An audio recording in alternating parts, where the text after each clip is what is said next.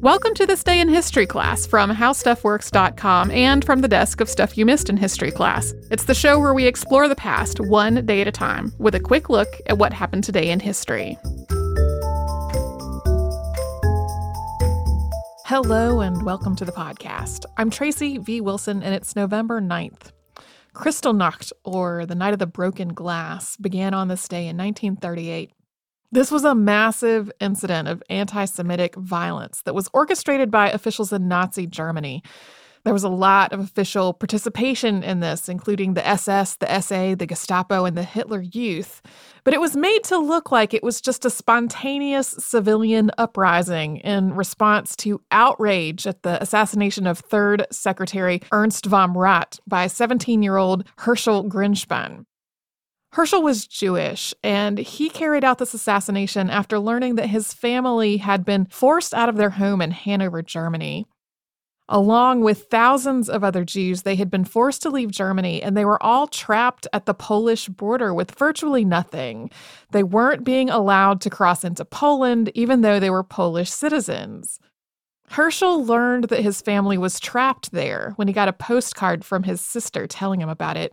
In Herschel's words, quote, I have to protest in a way that the world hears my protest, and this I intend to do. I beg your forgiveness.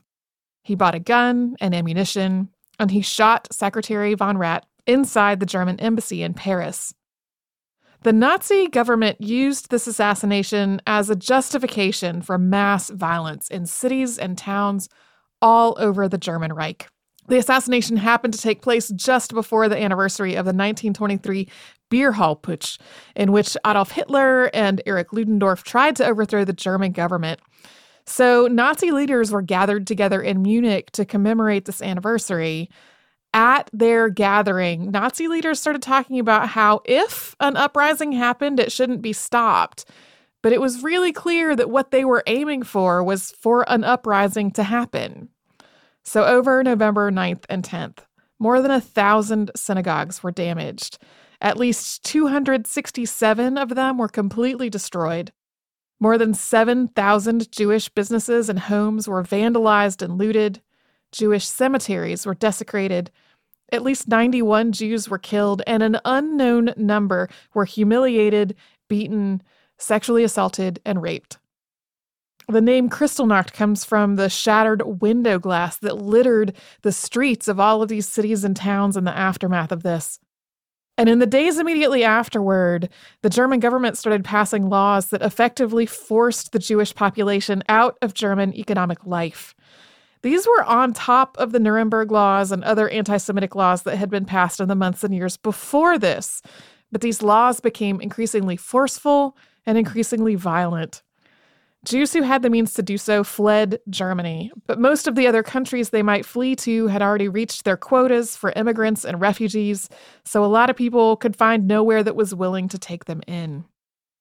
The international community's response to this was overall one of shock and horror, but the nations did very little to actually come to the aid of Jews and others who were increasingly persecuted in Germany and German occupied territories.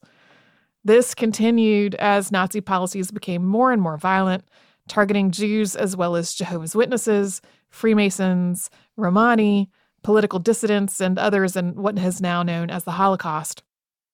You can learn more about this in the November 7th, 2018 episode of Stuff You Missed in History class. That episode also talks about what happened to Herschel Grynszpan after this was over. Thanks to Casey Pegram and Chandler Mays for their audio work on this show. You can subscribe to This Day in History class on Apple Podcasts, Google Podcasts, and wherever else you get your podcasts. And you can tune in tomorrow for a coup on U.S. soil.